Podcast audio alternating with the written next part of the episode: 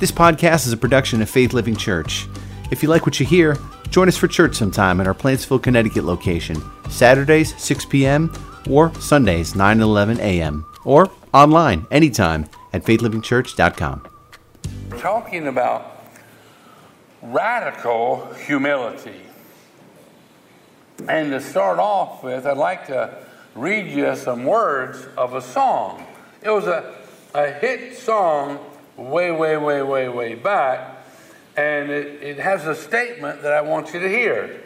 And it goes like this And now the end is near.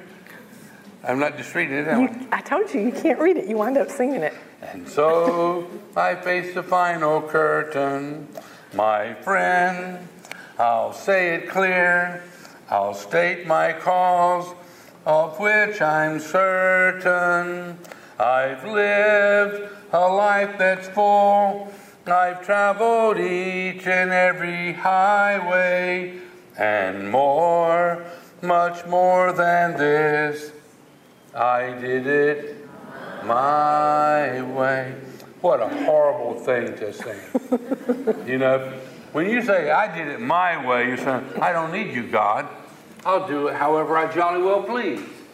It might sound like a nice little song. I'm not going to read the rest of the five verses that go along with it, you know, because when you're talking about humility, you're not talking about, I'll do it my way. Because when you do it your way, it kind of gets you in trouble sometimes. And does not attract the blessings of Almighty God, you know. Our natural way of thinking is that the more we can get for ourselves, when I do it my way, the happier I'll be. But it really does not satisfy us when we do it our own way, when we do it my way, you know. True followers of Christ would say, I did it God's way. And that does attract the blessings of the Almighty God. And you think, where did all the blessings come from? By putting Him first in our lives. You know, there was a newspaper reporter, and he was interviewing an old rancher, and he asked to what he would attribute his success as a rancher. And with a twinkle in his eye, the old man replied, It's about 50% weather, and it's about 50% good luck, and the rest is just all brains. But I think if you got 50% and you 50%, there's no more percentage there, really, is it? Nope. So um, Didn't take much brains. it really didn't take much brains, but our success in life, whatever we do, we need to give credit to where credit is due, and it's to the Almighty God. Listen to what it says here in the scriptures in Deuteronomy chapter 8. Verse 10 says, When you have eaten your fill, be sure to praise the Lord your God for the good land he has given you. Now think about it. Uh, many believers, they pray before they eat. I don't know, you ever pray before you eat? It's a good idea, too. I didn't hear anybody say yes. If you went out to a restaurant, you don't know how many times that food has been dropped on the ground, on the floor, before it got to your plate. So you better pray over it and thank God for it. Actually, uh, I did that one time. I was at this nice, nice restaurant. We'd taken a guest speaker there. It was uh, Judson Cornwall years ago, and he had ordered a, a steak. But this steak was an unusual kind of a steak. It was kind of like like a softball, you know. It wasn't just flat; it was kind of big. And when the waiter was bringing it to the table, he stumbled and dropped it on the floor for real. And he picked it up and said, "I'm sorry. I'm so sorry. I'll go get you another one." But I paid attention to the shape of that steak. and he brought the same steak back. He really did. So you better pray over your food. That's what I'm saying. You really ought to. Lord, sanctify it and strengthen our bodies to it because you never know. But it says here, when you've eaten your fill, now you're full and you're satisfied, be sure to praise the Lord your God. So maybe you pray over your food, but it's biblical at the end of your meal to say, Thank you, Papa God. That was a wonderful meal. Thank you for providing it for us.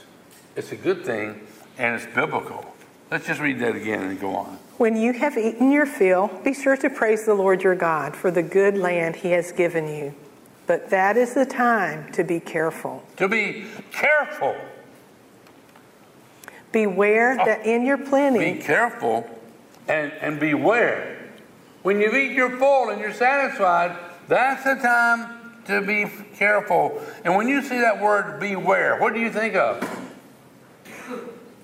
warning, caution. Warning, warning, you know, Danger. danger, danger, danger. Or you're thinking of a, a dog or something, beware. Or you're going into an electrical panel and it's, you know, warning you of danger and all.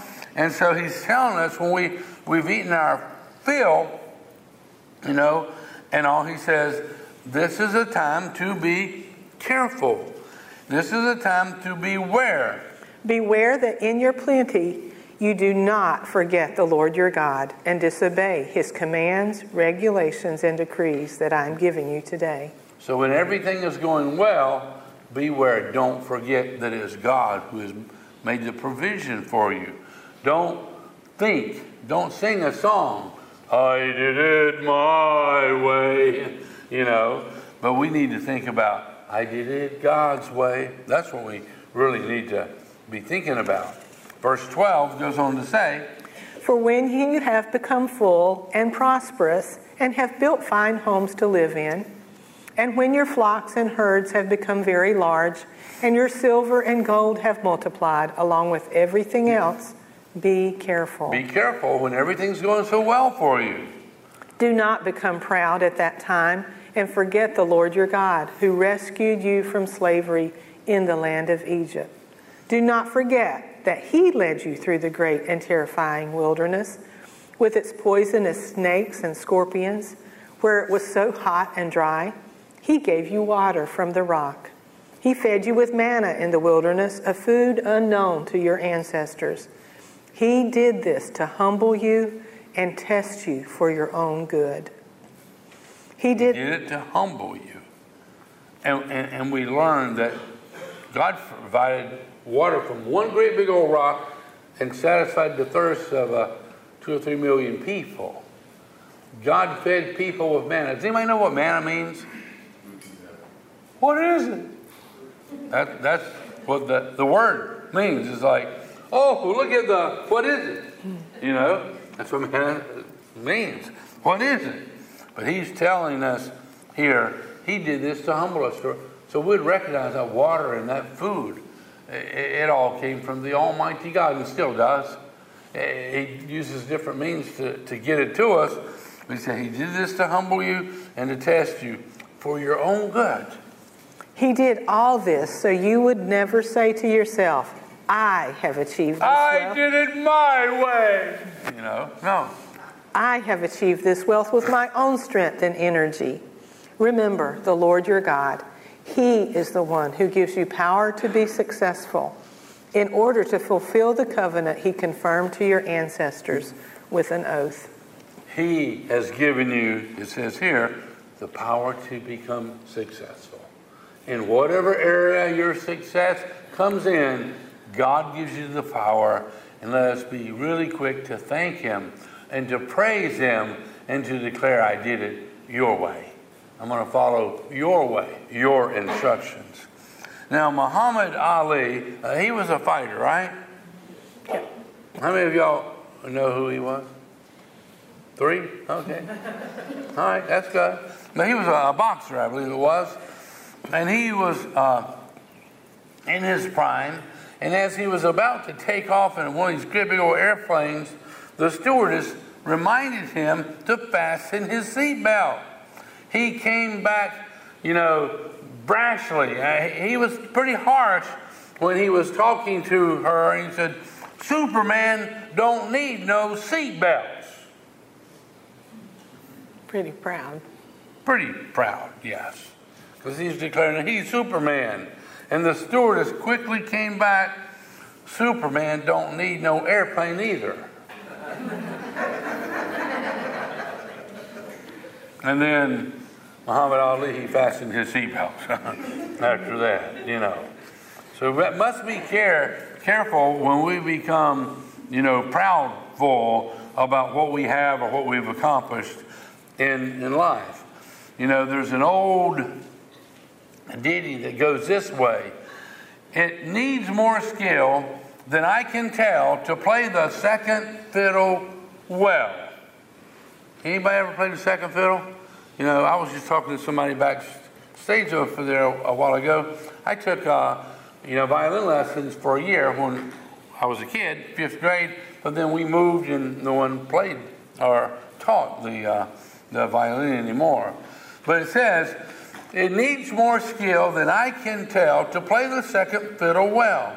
And in a similar vein, Leonard Bernstein was once asked which instrument was the most difficult to play. And he thought for a moment, and then he replied, Second fiddle. It's the most difficult instrument to play, is second fiddle. I can get plenty of first violinists, but to find someone who can play second fiddle with enthusiasm, that's a problem. And if we have no one to play second fiddle, we have no harmony. Think about that. You know, I, I don't want to be second, I want to be first. You know, that's what the pride thing would. I want to be first, you know, uh, me first and then you, you know, kind of a mentality.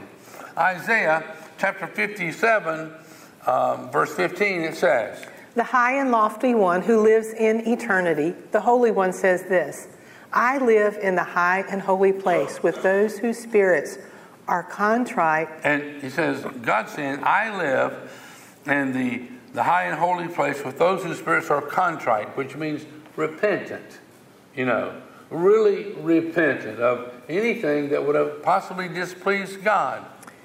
Whose spirits are contrite and humble. Hmm. Proverbs 23, verse 26 says, God says he lives with those who are contrite and humble. And humble. He lives with those who are humble. Humble is the opposite of pride. God says, I live with those who are contrite and humble. Proverbs 23, verse 26 says, O my son, give me your heart.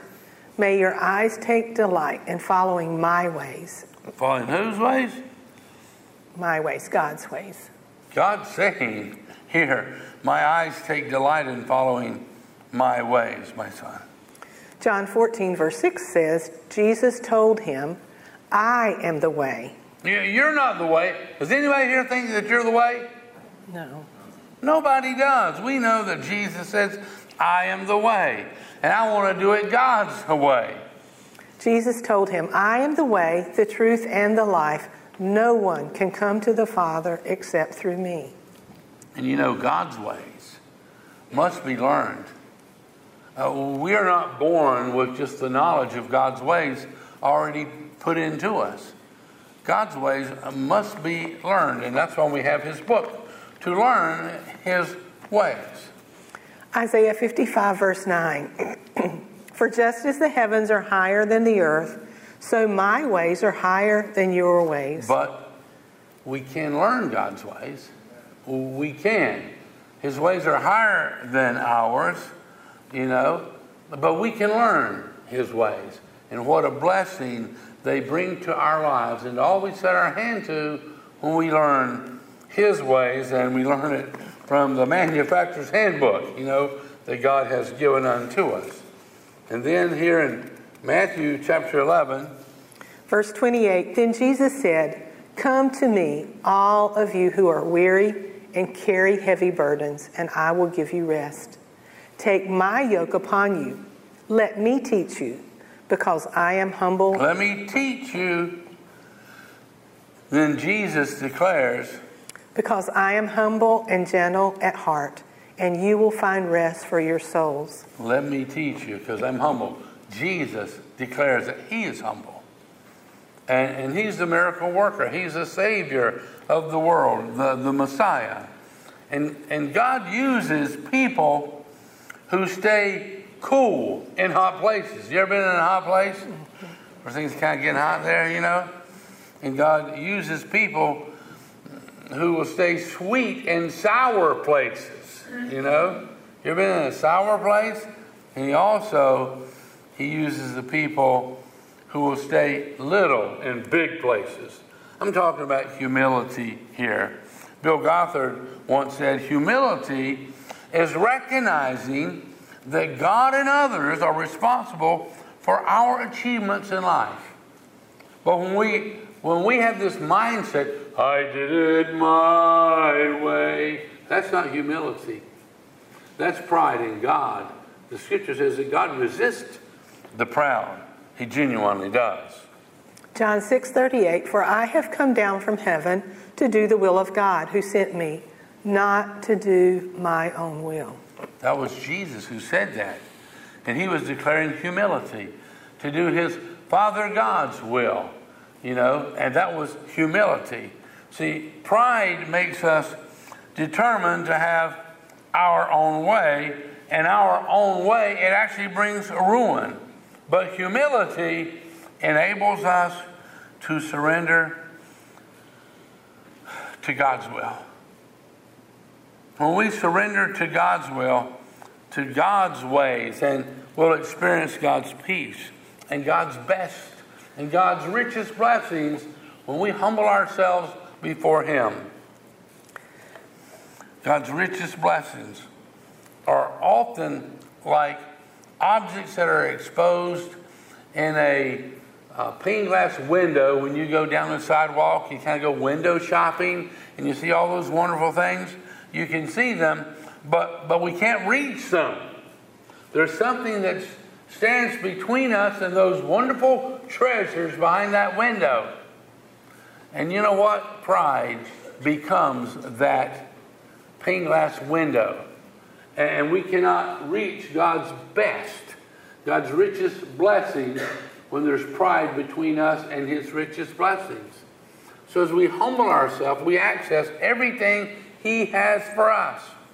You know, ships that are heaviest laden, you know, we're traveling and sailing the seven seas and all, you know, they sail the lowest in the water when they really have great treasures aboard, you know, and that ballast keeps them safe and they can have the big sails up there because they're, they're heavily laden, you know, and as we find ourselves lowly in the water, we're a lot more stable and we can carry the treasures that Almighty God has for us.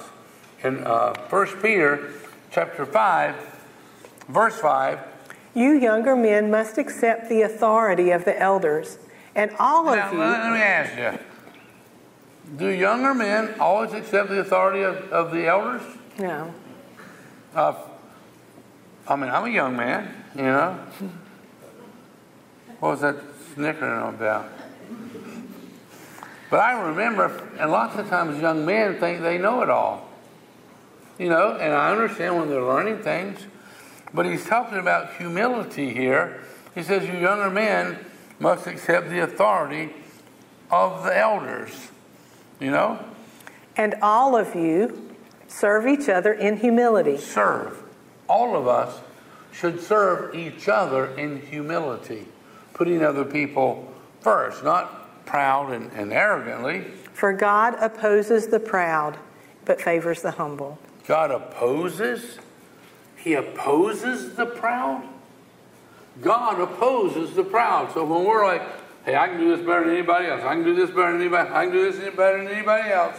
And when we're proud, well, I know better than you do, you know, even if you do, we can approach it with a humble attitude. Even if you do know something, you can share the something that you know with other people. Psalm 149, verse 4 For the Lord delights in his people, he crowns the humble with victory. Crown? He crowns you? God Himself crowns you with victory. And I think we pretty much all want victory. But who is it that He crowns? The humble. The humble, not the proudful.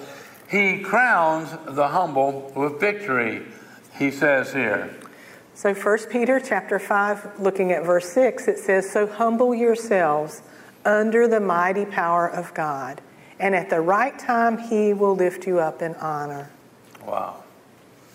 Let me read you an article I came across I got my MBA long before I got my GED. I even have a photograph of me in my MBA graduation outfit, a snazzy knee length work apron. I guarantee you that I'm the only founder among America's big companies whose picture in the corporate annual report shows him wielding a mop and a plastic bucket. That wasn't a gag, it was a case of leading by example. At Wendy's, y'all familiar with Wendy's? At Wendy's, MBA does not mean Master of Business Administration, it means mop bucket attitude. Anybody here have an MBA? A mop bucket. A mop bucket attitude? That means you are all about serving, you know? It's how we define satisfying the customer through cleanliness, quality food, friendly service, and atmosphere. And you probably know who that founder was Dave Thomas, founder of Wendy's Hamburgers. And his whole heart was it's all about serving others. That was an MBA, mop bucket attitude. Oh, we should all remember that. To have the M, I have an MBA, you know. And people, oh, you have an MBA? Wow, that's awesome. You don't have to tell them it stands for mop bucket attitude, as long as you got a mop bucket attitude. Psalm 138, verse 6. Though the Lord is great, he cares for the humble, but he keeps his distance from the proud.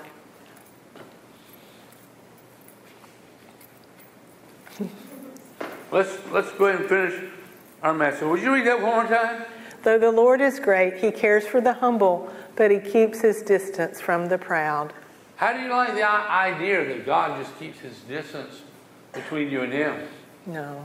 When we study and, and we read his word, where he'll never leave us and he'll never forsake us, but there's one thing that makes him keep his distance from us when we become proud. Prideful. Full of pride. I did it my way. But he says here, the Lord is great. And he cares for the humble. God cares for the humble, but he keeps his distance from the proud. So it takes humility if you want to get close to God. Because you can't get close to him with pride because he keeps his distance from you.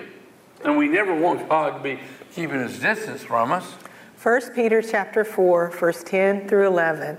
God has given each of you a gift from his great variety of spiritual gifts.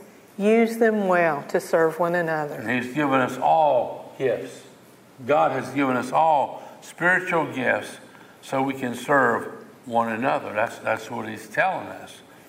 Do you have the gift of speaking? Then speak as though God Himself were speaking through you.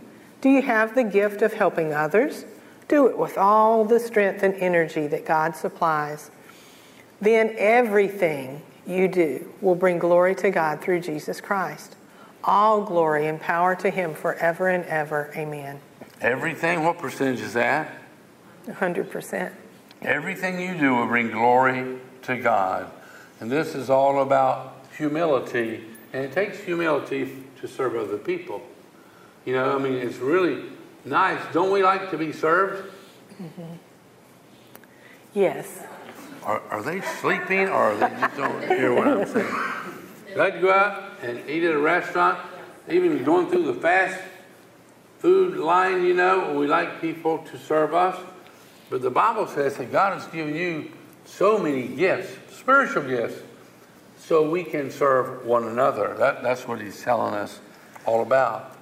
Uh, Fred Craddock, he said, To give my life for Christ appears glorious. To give my life for Christ. It appears glorious to pour myself out for others, to, to pay the ultimate price of martyrdom. I'll do it. I'm ready, Lord, to go out in a blaze of glory. We think giving our all to the Lord is like taking a thousand dollar bill and laying it on the table. Here's my life, Lord. I'm giving it all. I'm just giving everything to you. But the reality for most of us is that He sends us to the bank and has us cash the thousand dollars. Can you hold those over there or put them on your thing? He wants us to cash the thousand dollars and get a thousand dollars worth of quarters. Now, this is not a thousand dollars worth of quarters. It is several hundred because I, I couldn't pick up a thousand dollars worth of quarters, I don't think. You know? The article goes on, but the reality for most of us is that he sends us to the bank and has us cash the thousand dollars for quarters. And then we go through life putting out 25 cents here, 25 cents there, 50 cents over here. We listen to the neighborhood kids' troubles instead of saying, hey, get lost. We go to a committee meeting. We give a cup of water to a shaky old man in a nursing home. Usually, giving our life to Christ isn't so glorious. It's done in all those little acts of love 25 cents here, 25 cents here, 25 cents here, you know, 25 cents at a time. It'd be easy for most people to go out in a flash of glory. It's harder to live the Christian life little by little over the long haul of serving others. And I've got several, think I got a thousand quarters in here. Uh, close to it. Close to it. This is my piggy bank. How many? Literally, we had them all rolled up. I, I unrolled them. Unrolled them here. How about that? But I'm going to put them here. It's heavy. So if, when you leave today, I want you to come by this way and take a quarter, okay, with you, and let it remind you that as you've given your life to Christ, you're giving your life to Christ to serve others. Eh, we're not talking about just one great big chunk of something and it's good for the rest of your life, but little things, opening the door for somebody. I mean, the little things, little things. You're, you're, you're investing your life in serving others just a little bit at a time, a little bit here, a little bit here, a little bit there, a little bit everywhere. So please take a quarter with you on your way out. So uh, we're not asking for an offering in there. We're asking you to take it and let it be an inspiration uh, to you. And there's a song we uh, used to sing, and it goes like this All that I am, all that I have, I lay them down before you, O Lord. All my regrets all my acclaims, the joy and the pain. I'm making them yours. Lord, I offer my life to you. Quarter at a time. A little bit here, a little bit there, everywhere I go. Lord, I offer my life to you. Everything I've been through, use it for your glory. Lord, I offer my days to you, lifting my praise to you as a pleasing sacrifice. Lord, I offer you my life. Ephesians chapter 4, verse 1 says, Therefore, I, a prisoner for serving the Lord. I'm a prisoner for serving the Lord. I'm yours, Almighty God, to serve you. I'm a bond slave. Wherever you want, whatever you want me to do, you know, no matter what it is, little bits at a time, here and there and there and there, to every one I come across their path. Therefore, I, a prisoner for serving the Lord, beg you to lead a life worthy of your calling. For you have been called by God. Always be humble. Wait a minute. Always. What percentage is that again? 100%. It's 100%. Always be humble and gentle. What? what does it say? Gentle. Oh. Oh. Always be humble and gentle. It's what it says there. 100% of the time, be humble and be gentle with the people that are in your life. Be patient with each other, making allowance for each other's faults because of your love. Making allowance for each other's faults. You know, pride rarely makes allowance for other people's faults. Where we're impatient and we're not making allowance for other people's, it's usually an indication of pride. So what he's talking about here. Make every effort to keep yourselves united in the Spirit, binding yourselves together with peace. He says, make every effort to keep yourselves united. Pride prevents unity because pride thinks, I did it my way. Oh, she didn't really help, you know, and he didn't really help. I did it my way. Pride really prevents unity. Genuinely does. Romans chapter 12, verse 16. Live in harmony with each other. Pride prevents harmony. It, it really does. It just causes you to be a loner because you did it all. I did it my way. And that's not what God wants us to do. So pride prevents unity, pride prevents harmony. Don't be too proud to enjoy the company of ordinary people. And don't think you know it all. You know why the Bible says don't think you know it all? Because you don't. Who said that? You're 100% right. Because you don't know it all. There's always things that we're learning day by day by day. You know, Jonathan Edwards said, Nothing sets a person so much out of the devil's reach. How do you like the idea of being out of the devil's reach? He can get a hold of you. Nothing sets you out of the devil's reach as humility does. When you humble yourself, oh, oh, you first and then me, and you serve other people, and it's all about others. Isn't that the wonderful command, the second command?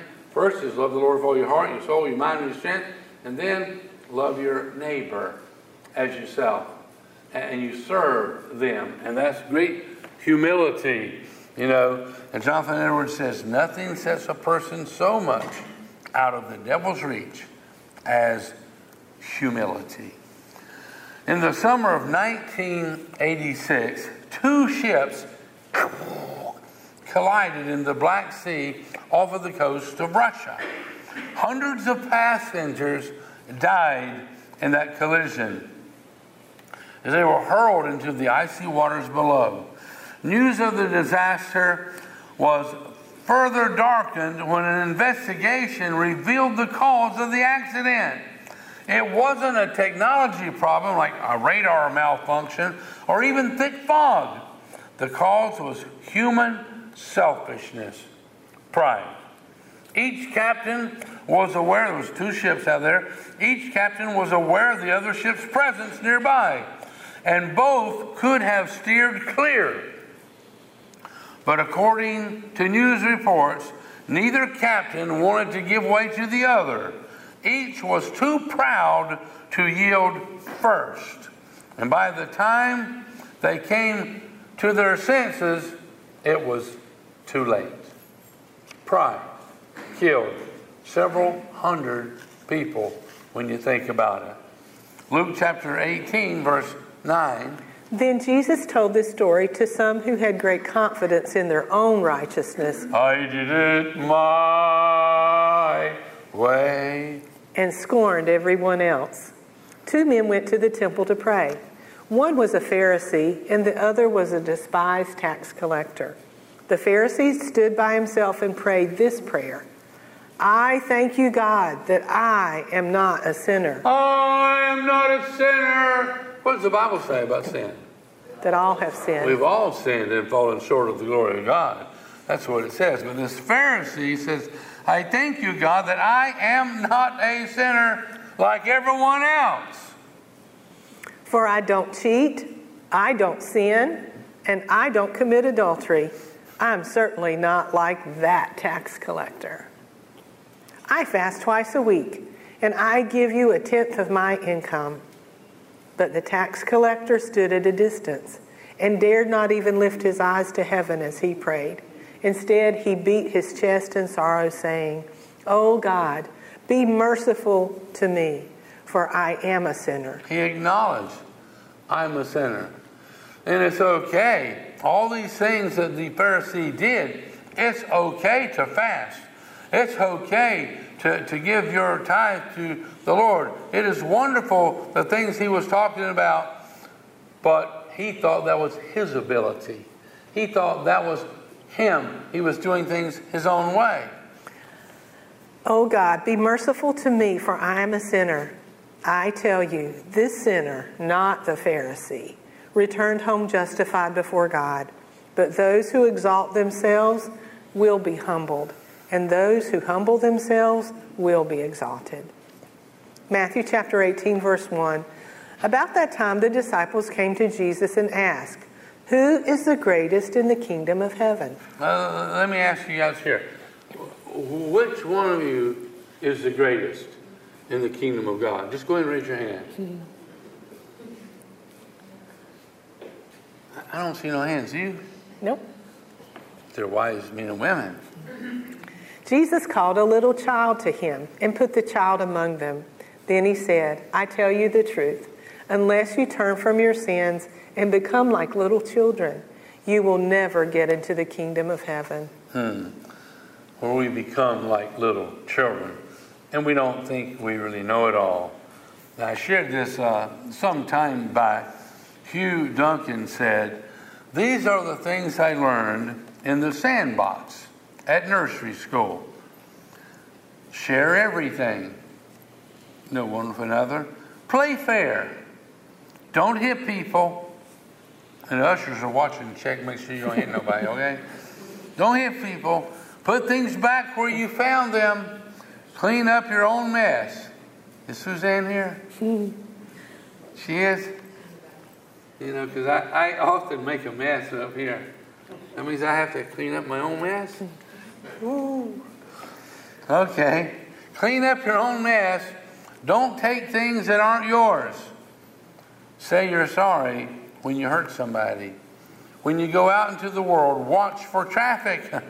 Hold hands and stick together. This is things that we, we often learn in nursery school, and it really takes humility to put other people first, like we're reading right here. Some children, oh, here, let's read verse 4. We didn't get through that. So, anyone who becomes as humble as this little child is the greatest in the kingdom of heaven. Becoming like little children. Some children worked long and hard on their own little cardboard clubhouse. They thought long and hard about rules for their club. And they came up with these three rules. Number one, nobody act big. Number two, nobody acts small.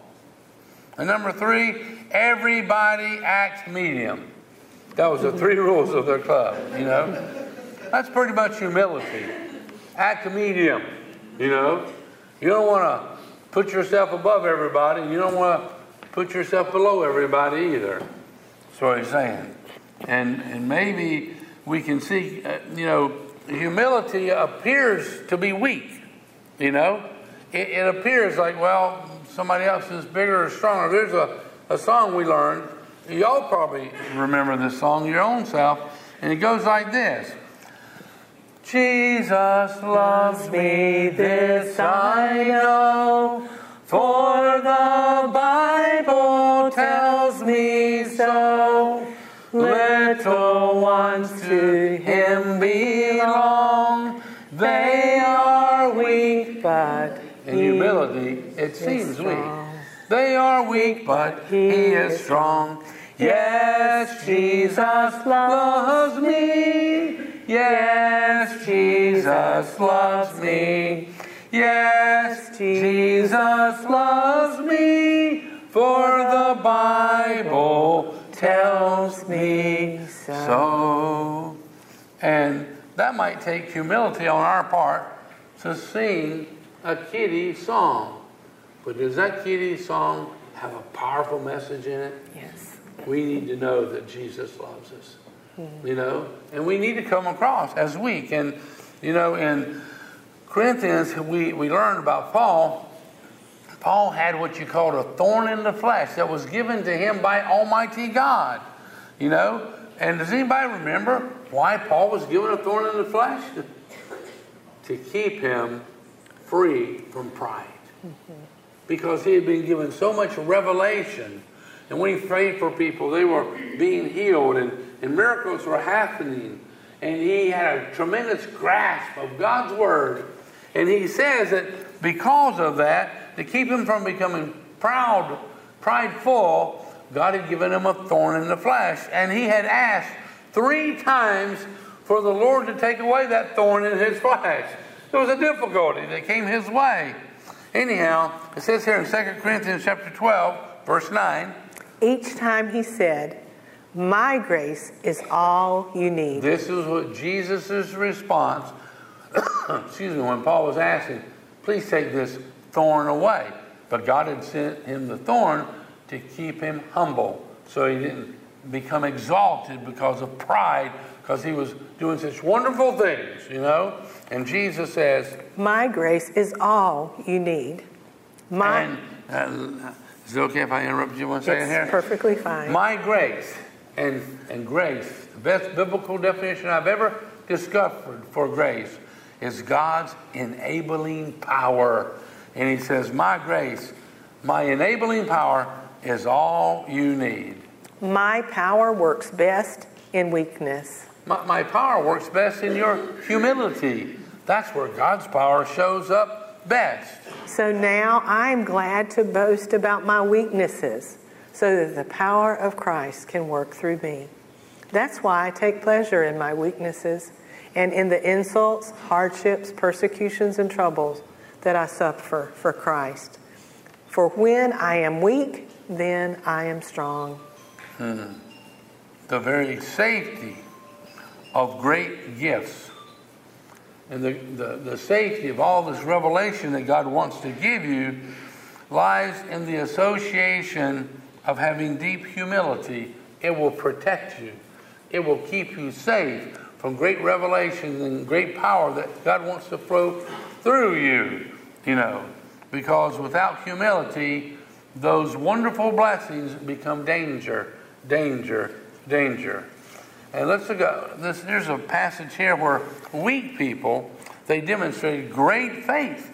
In Hebrews chapter 11, verse 32, it says, How much more do I need to say? It would take too long to recount the stories of the faith of Gideon, Barak, Samson, Jephthah, David, Samuel, and all the prophets. By faith, these people overthrew kingdoms. They ruled with justice and received what God had promised them. They shut the mouths of lions. These weak people, humble people, shut the mouths of lions. Quenched the flames of fire and escaped death by the edge of the sword. Their weakness was turned to strength. As your weakness, our weakness is turned to, to what? Strength. To strength. And as we learn to walk in humility, God's power is released and his greatest riches are released in us. They became strong in battle and put whole armies to flight. 1 Corinthians chapter 1 verse 26 in the Message Bible says, "Take a good look, friends, at who you are when you got called into this life. I don't see many of the brightest and the best among you, not many influential, not many from high society families. It says not many. Now, there's some, but not many, he says, from the high society families. Isn't it obvious that God deliberately chose men and women that the culture overlooks and exploits and abuses? He chose the, these nobodies. He chose the who? The nobodies. To expose the hollow pretensions of the somebodies. He chose the nobodies, those who are walking in humility, to expose the hollow pretension of the somebodies. I did it my way. That makes it quite clear that none of you can get by with blowing your own horn before God. Hmm. Everything that we have, right thinking, right living, a clean slate, and a fresh start comes from God by the way of Jesus Christ. That's why we have the saying if you're going to blow a horn, blow a trumpet for God. Blow a trumpet for God. You know, it, it, it makes me remember a fellow in the Old Testament named Naaman. And Naaman, he was over the king's army, all the military people. He was a very prestigious, very in the limelight, very powerful man. And Naaman came down with leprosy. And, and Naaman's wife, she had a little servant girl who was a slave uh, who would help her in her household. And she had been captured in the cities of God and had been brought back as, as a slave. And this little girl was telling the, the woman of the house, saying, You know, there's a prophet in the city where I came from, and if you'd ask that prophet, he would heal your husband, Naaman. And the woman told Naaman, and Naaman told the king, and the king gave Naaman all kinds of wonderful, rich treasures. And he said, You go and you tell him that I sent you. Go and talk to the prophet and, and, and see if the prophet won't come out and heal you. So Naaman took a, a massive part of his army and all the, all the treasures that he could haul, and he went to find the prophet. And when he came to the prophet's little abode. It could have been even a tent. And they knocked on the door there and said, This is Naaman, sent from the king, and, and he asked to talk to the prophet. And, and the prophet sent his servant out. He didn't come out and see him face to face, he just sent his servant. And the servant says, uh, uh, What is it? And then he listened to the conversation. And then he said, Well, the prophet said, For you to go jump in the river. You know, he didn't quite say it that way. He said, "Go dip yourself in the river, you know, out there, and and, and then you're, you're, you, you'll get your desire." Anyhow, Naaman was pretty ticked off because the prophet didn't even bother to come out and see him face to face and have a conversation with him because he had all these wonderful treasures to give him. And the prophet said, Well, we don't want anything that you have but you go dip yourself in the river. And he was mad. And he turned around and he was leaving, and one of Naaman's right hand men, you know, he said, Naaman, if he had asked you to do something really, really difficult and really hard, wouldn't you have done it? He's asking you to go dip in the river. Why don't you take the chance, take the risk? Just maybe God will heal you. And so Naaman humbled himself before all of his men. And he went down to the river. And, and it took humility because he was a very prideful man. And he dipped in the water, went under the water, came up looking. No difference at all. I mean, surely there would have been some evidence of something happening. And then he, he dipped again and again and again and again and again. And he's coming to the seventh time he was supposed to dip, and he's really aggravated because there's no evidence. So he dips one more time and he comes up. And the Bible says his skin was like that of a newborn baby because he humbled himself. Radical humility will access the richest blessings of Almighty God whether it's physical or financial or relational, whatever ways that we need His blessings upon our life, humility will access those blessings, and humility will keep those blessings. Pride will cause God to get a long ways away from you. And, and will be, pride will be like a plate glass window that you can't reach through and you can't grab the rich blessings of the Almighty God. And, and Naaman proved that just by what he did. And he saw the great blessings of God released to him. So I want to challenge you this week, today, tomorrow, to live in the shadow of Jesus Christ. This week, to live in his shadow. You know, like Susan is casting the shadow back here, and, and I'm in her shadow, you know?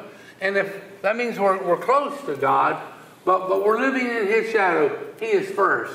He's in the forefront. And we promote Him bigger than anything else. So, how will living in Christ's shadow make a difference in your life this week? Will you promote Christ? Will you bring up the topic of Christ?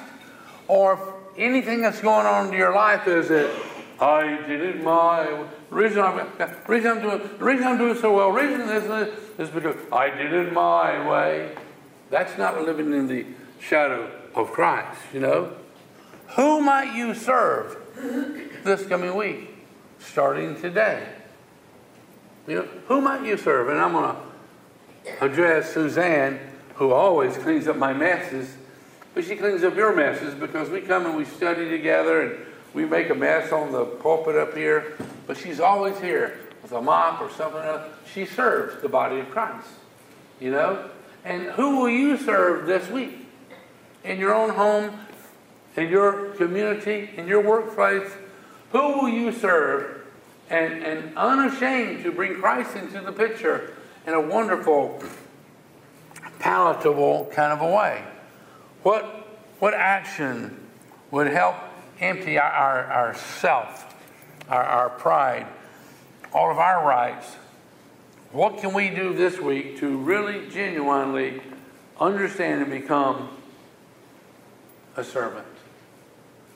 And, and to serve God, to love Him with all of our heart, our soul, our mind, and our strength, and then love our neighbors as ourselves.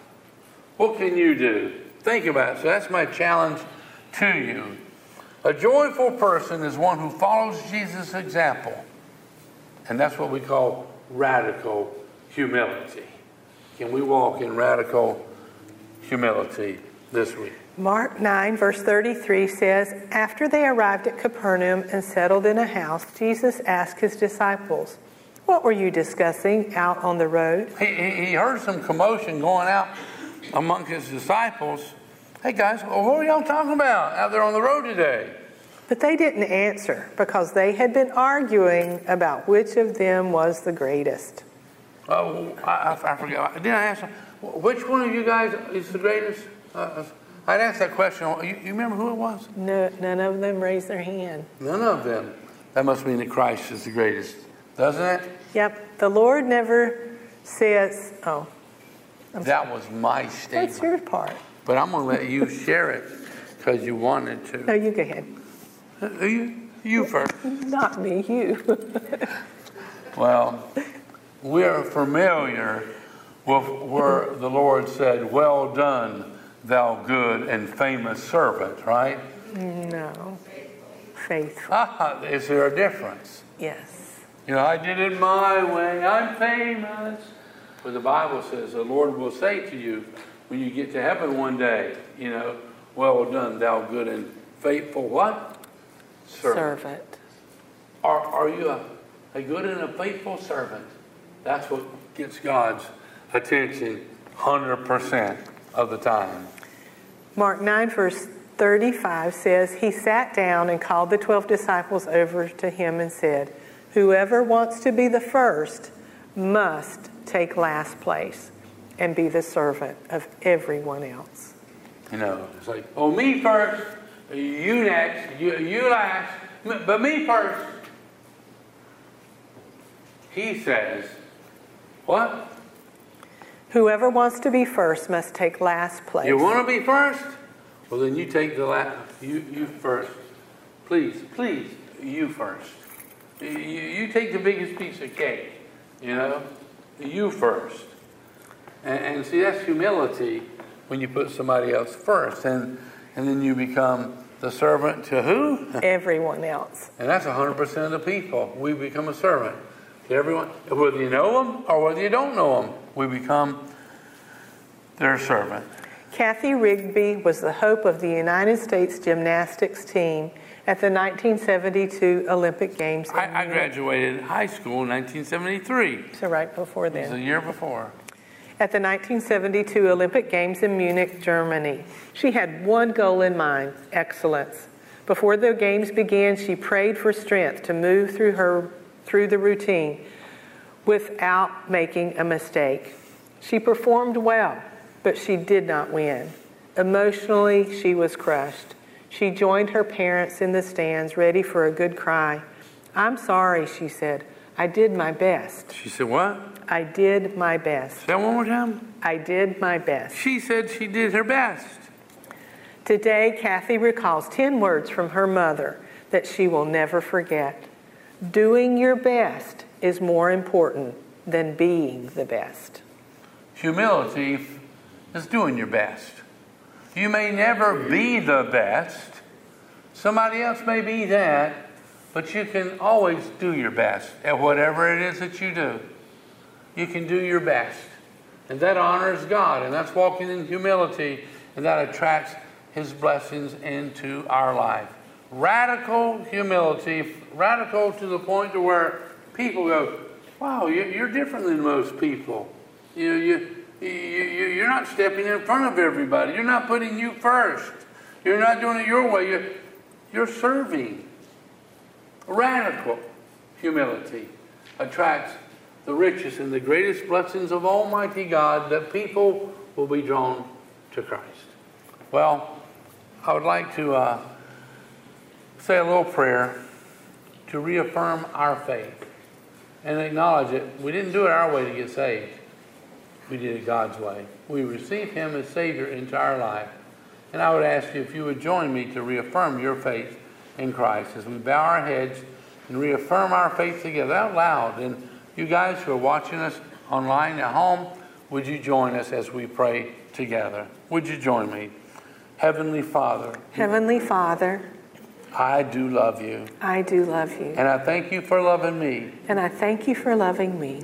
Thank you for sending your son Jesus. Thank you for sending your son Jesus. And that he gave his life for me. And that he gave his life for when me. When he died on that cross. When he died on that cross. I believe that he rose from the dead. I believe that he rose from the dead. And he's knocking at the door of my heart. And he's knocking at the door of my heart. And I open wide that door. And I open wide that door. And I welcome Jesus. And I welcome Jesus into every area of my life. Into every area of my life. as life. my Savior. As my Savior. As my Lord. As my Lord. And as my King. And as my King. In Jesus' name.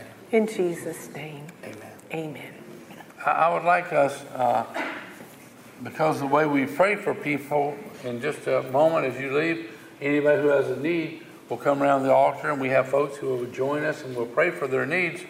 But lots of times, uh, people uh, who are watching from home, they don't get prayed for, you know, because they're not here. But let's take a moment and pray for them. And um, as we're doing so, maybe there's somebody in your life who's not here this morning, and you can just say a, a prayer for them as we're joining our faith uh, together.